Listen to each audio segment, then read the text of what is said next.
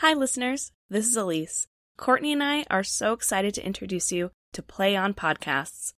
Play On Podcasts are epic audio adventures reimagining Shakespeare's timeless tales featuring original music composition and the voices of extraordinarily gifted artists.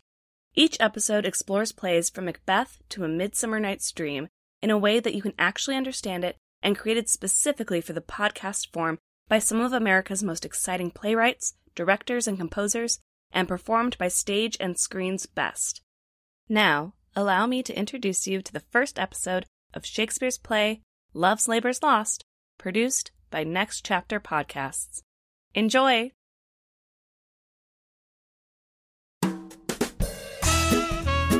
Next Chapter Podcasts presents the Play On Podcast series, Love's Labour's Lost. Episode 1 All Kinds of Woman. For the best listening experience, be sure to use headphones or earbuds. And remember, vows are but breath.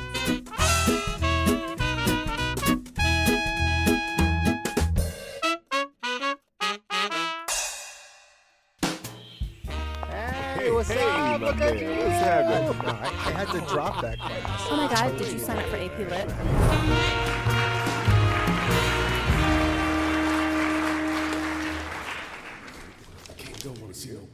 Don't see this damn card catalog anymore. Don't. I'm these cards out with these girls' numbers on the back.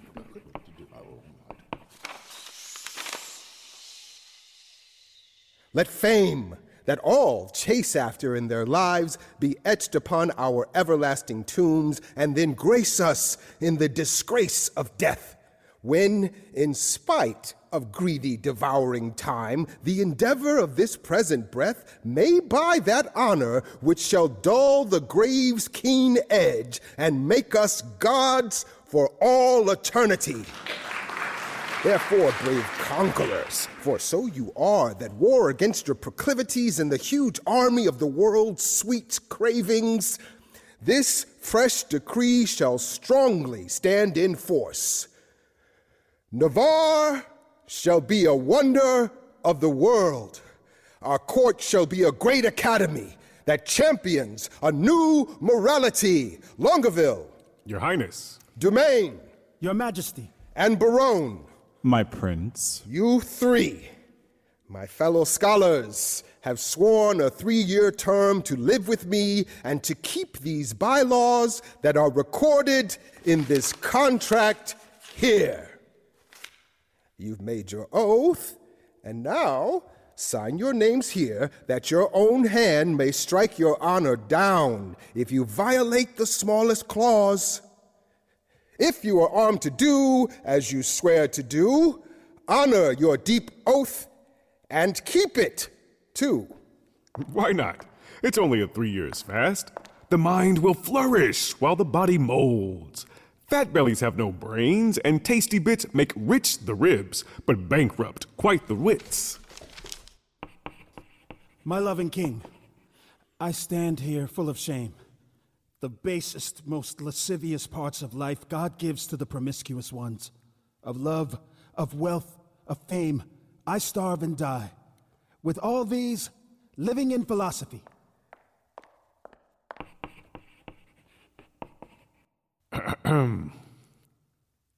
I concur with all that has been said. Dear King, you know I have already sworn, that is, to live and study here three years. But l- let's discuss these observances here. To not see a woman in three whole years, which I desperately hope is not God's truth, and to not eat one day out of the week, though we're allowed but one meal a day, I hope that is not what's in this charter. Eh? And then to sleep, but three hours a night and behave as if we are not tired at all. Sir, I'm accustomed to sleeping all night. and most times take a slumber in the day, which I hope is not a rule that will stay. Ooh, these are wasteful tasks. Too hard to keep. Not to see ladies study, fast, not sleep. You gave me your words to abstain from these. Let me say no, my king, and if you oh, please. Yes. Well, I only swore to study with your grace and stay here in your court for three years' space. You swore to that, Berowne, and to the rest. I'm unsure, Longaville. I oh. swore in jest. Oh. The point of this study, huh? Tell me the rest. Why, to know the things we don't yet know. Things hid and barred, you mean, from common sense? Ha! That is study's godlike recompense. All right then, I will swear to study so, to know the things I am forbid to know, and so to study when I'd rather eat, since where I would feast I am now forbid. Or study where to meet some mistress fine, when mistresses from common sense are hid. Or, having sworn too hard an oath to keep, study to break it, and not break my sleep. If studies gain me this, then God, I swear that, that study knows what study does not show. Swear me to this, and I will not say no. Are these the holes that stop pure study's flight and trick our common sense to vain delight? Why, all delights are vain, but that most vain which with all pleasures does inherit pain, as painfully to spread open a book. To seek the light of truth, while truth the while does falsely blind the eyesight of his look. Light seeking light makes light of the aroused. Let's search to find where light lies in the prow. Your light grows dark by shielding your man's eye. Study me how to please that eye indeed by fixing it upon a lady's eye, who dazzling so that eye shall be his lead and give him light that it was blinded by. Studying is like staring at the sun. You hurt your eyes with the prolonged looks, blinded by words. They don't learn anything apart from what they learn from others' books. These men, the Academy's leading lights that give a name to every shining star, are no more different in structure and might than blokes that shuffle and know what they are. Knowing all's just a mere pursuit of fame, and every man around can give a name. How well he's read to reason against reading. Ah. Proceeded well to stop all good proceeding. He weeds the corn and still lets grow the weeding. Well, the spring is near when horny geese are breeding. How follows that? Fit in his place and time. In reason, nothing. Something then in rhyme, huh? Berowne is like that spiteful old Jack Frost that bites the firstborn infants of the spring. Well, say I am. Why should proud summer boast before the birds have any cause to sing? Why should I be happy when things go awry?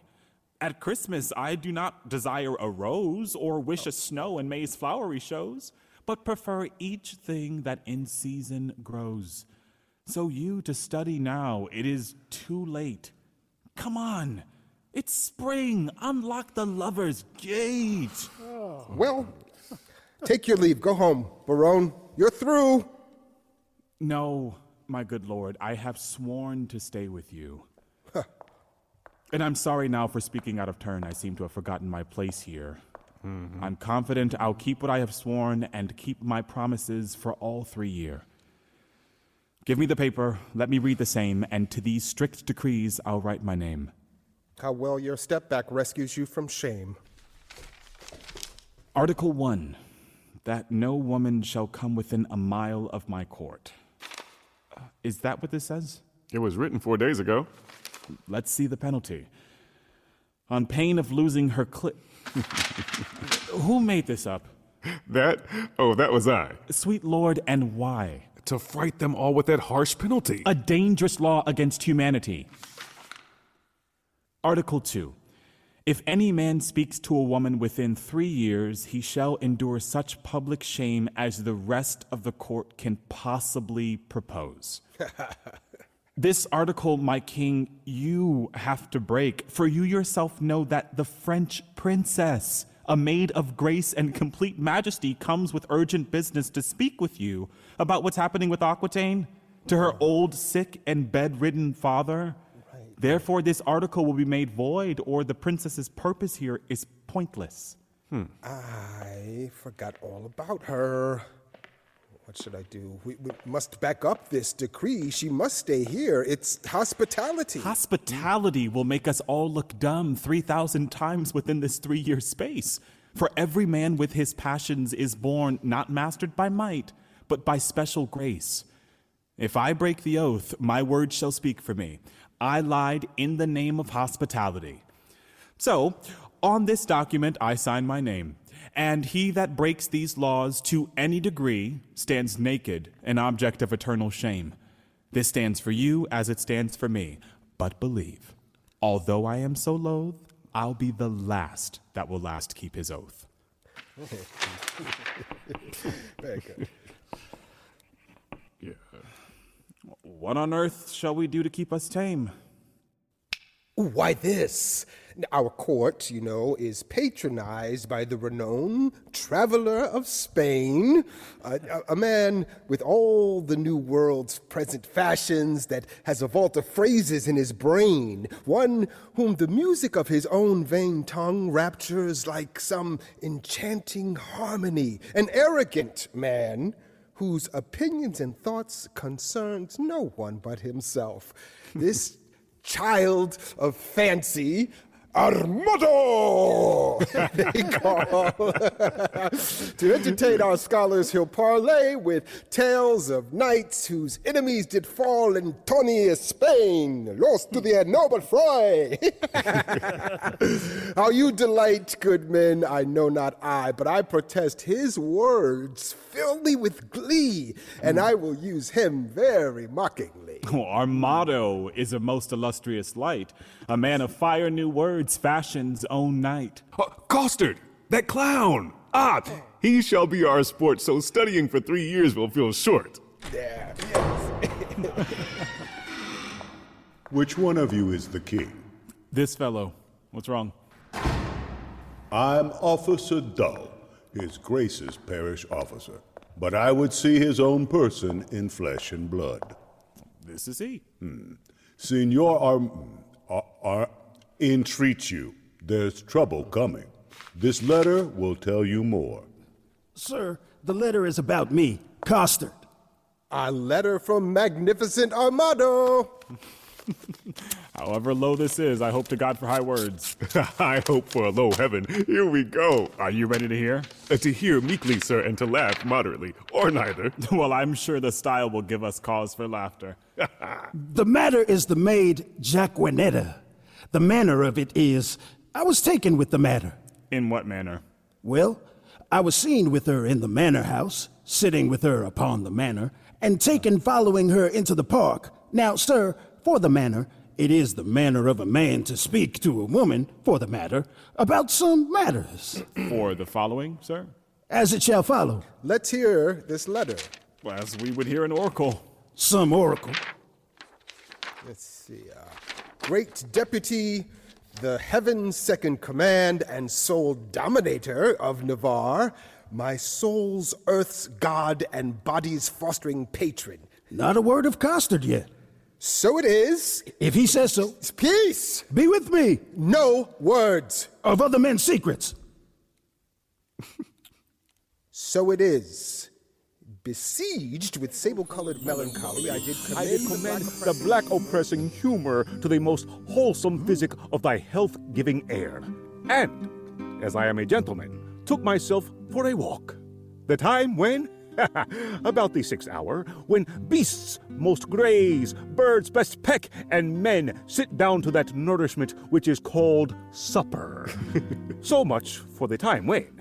now, for the ground, which, which I mean I walked upon. It is called a park. Then, for the place where, where I mean I did encounter that obscene and most preposterous event that draweth from my snow white pen the black colored ink which here thou viewest, beholdest, surveyest, or seest. But to the place where, ha, it standeth north northeast, and by east from the west corner of thy curious noted garden, there did I see that good for nothing bum, that bottomless pit of life, that unlettered, small knowing soul, Me? that shallow wretch, Not me. which, as I remember, was Costard Oh, me? companioned and consorted, contrary to thy established proclaimed mandate and celibate command, which with, oh, with, but I can barely speak what with, With the maid. with a child of our grandmother Eve, a female, or, for thy more sweet understanding, a woman, him, I as my ever esteemed duty pricks me on, have set to thee to receive the need of punishment by thy sweet grace's officer, Anthony Dull. Me, I am Anthony Dull. A man of good repute, carriage, bearing, and estimation. For Jaquenetta, so is the weaker vessel called, which I apprehended with the aforesaid clown. I keep her as a vessel of the law's fury, and shall, at the least of thy sweet notice, notice, bring her to trial, thine in all compliments of devoted and heart-burning heat of duty. Huh. Don Adriano de Armado. That could have been better, but it was the best he could do. yes, the best for the worst. But, sir, what do you say to this? Sir, I confess the maid. Hmm. Did you hear the proclamation? I heard what it says, but I really don't understand it.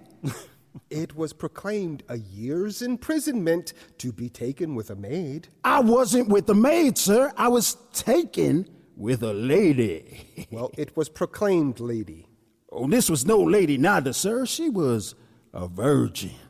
It is so very too, for it was proclaimed virgin. If it were, I deny her virginity. I was taken with a girl. This girl will not serve your turn, sir. This girl will serve my turn, sir. Sir, I will pronounce your sentence. You shall fast a week with bran and water. I'd rather pray a month with meat and porridge. And Don Armado shall be your keeper. Ha ha! My lord Berowne, see him delivered, and go we men to put in practice that which you have all so strongly sworn. Mm, mm, mm. I swear to God and all the saints on earth, these oaths and laws will prove a waste of time. Come along, sir. I suffer for the truth, sir. For true it is, I was taken with Jaquenetta, and Jaquenetta is a true girl. oh, there goes my luck. Till then, I sit with sorrow.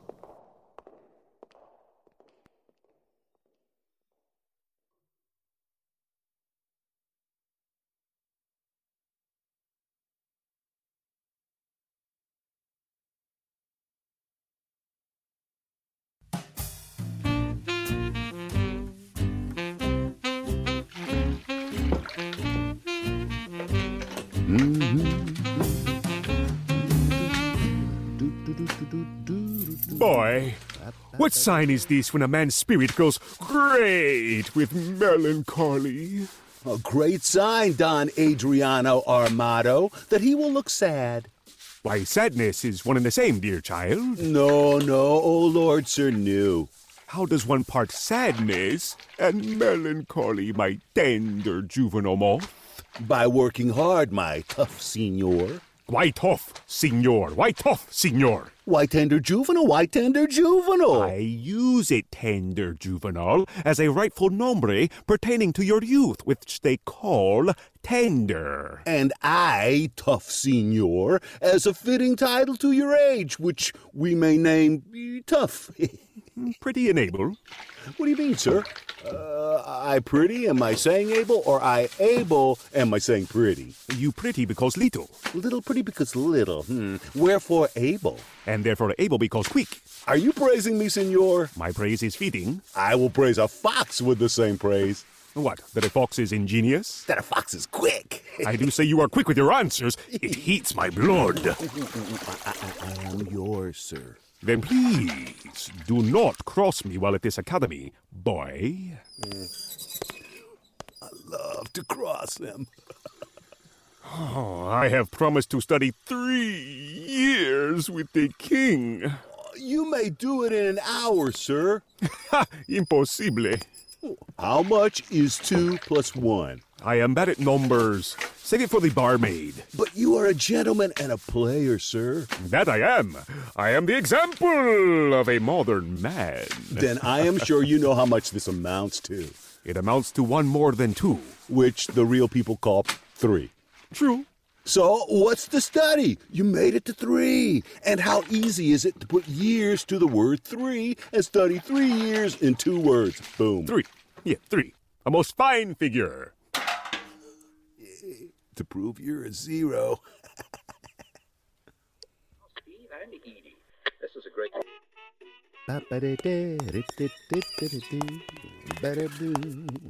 Moth, I must confess, I am in love. And as it is wrong for a soldier to love, so am I in love with the wrong woman. If I could rip my heart out of my chest, I would take desire and sell it to the highest bidder. I'm sighing. Ah, I feel pathetic. Comfort me, boy. What great men have been in love? Ooh, Hercules. Hercules? Ha! Too soft. Dear boy, nay more. And my sweet child, let them be men of better honor and character. Oh, Samson. He was a man of good character, great character, for he carried the town gates on his back like a porter, and he was in love. Oh, well knit Samson, strong jointed Samson. I am better with a sword than you were at carrying gates. I am in love, too. Who was Samson's love, my dear moth? A woman. What kind of woman? All kinds of woman. Tell me precisely of what temperament. Of the seawater green, sir. Is that the temperament of a lady? As I've read, sir, and the best of them, too. Green indeed is the color of lovers, but to have a lover of that color, I think Samson had small reason for it. He surely did love Delilah for her wheat. It is so, sir, for she had a green wit. My love is most impeccable, white and red. Most peccable thought are masked under such colors. What do you mean? Define, well educated infant. My father's wit and my mother's tongue assist me. Spit it out, child. Eh, If she be made of white and red, her faults will ne'er be known. For blushing cheeks by faults are bred, and fears by pale white shown. That if she fear or be to blame, by this you shall not know. For still her cheeks possess the same, which naturally she'll show. A dangerous rhyme, senor, against the reason of white and red. Is there not a ballad, boy, of the king and the beggar? There was once a song like that before my time, but no one knows it anymore. Hmm, I will have the song rewritten to prove that great men have been in love before me. Moth, I do love that Jaquenetta, the country girl that I accosted in the park with the irrational boar, Costard. She deserves well. To be whipped? the whip would still be a better lover than he. Sing, Moth. My spirit grows heavy in love. I say, sing! Yeah, you, you, you know I'll be true. Saving up all my love for you. Lock, stock, and barrel, can't believe that I do, but I do. It's true, true, I'm a crazy fool. Walk the whole wide world for you. Lock, stock, and barrel, I'm in an awful bind for you. But don't you think you can take my money? Or you'll be the one who's crying, honey. Lock, stock, and barrel, I'll be saying goodbye to you. Ah, Saving up my love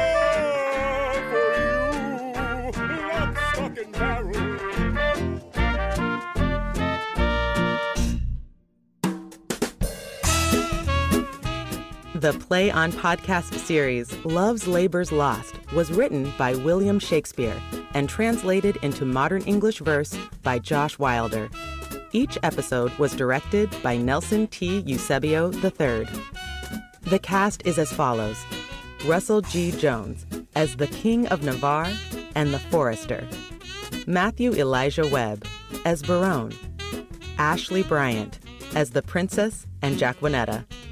Tiffany Rochelle Stewart as Rosaline, Tonya Pinkins as Maria, Holofernes, and Himes, Sean Randall as Costard and Dumaine, Brandon Jones as Don Adriano de Armado and Longaville, Walter Coppage as Moth, Boyet, Dull, and Markaday, Sarita Covington as Lady Nathaniel and Catherine. Casting by the Telsey office. Karyn Casl, CSA, and Ada Karamanian. Voice and text coach, Julie Foh.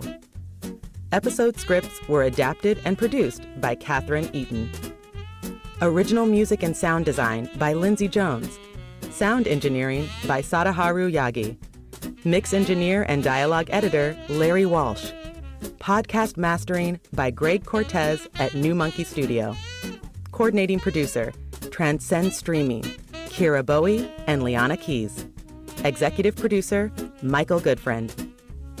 The managing director of business operations and partnerships at Next Chapter Podcasts is Sally Kate Holmes. The Play On podcast series, Love's Labor's Lost, is produced by Next Chapter Podcasts and is made possible by the generous support of the Hitz Foundation. Visit ncpodcasts.com for more about the Play On podcast series. Visit playonshakespeare.org for more about Play On Shakespeare. Subscribe to Play On Premium on Apollo Plus for ad-free episodes and join our Patreon for exclusive merchandise and early commercial-free releases. Go to playonpodcast.com for our bonus content, where you'll find interviews with the artists, producers, and engineers who brought it all to life. And remember, vows are but breath.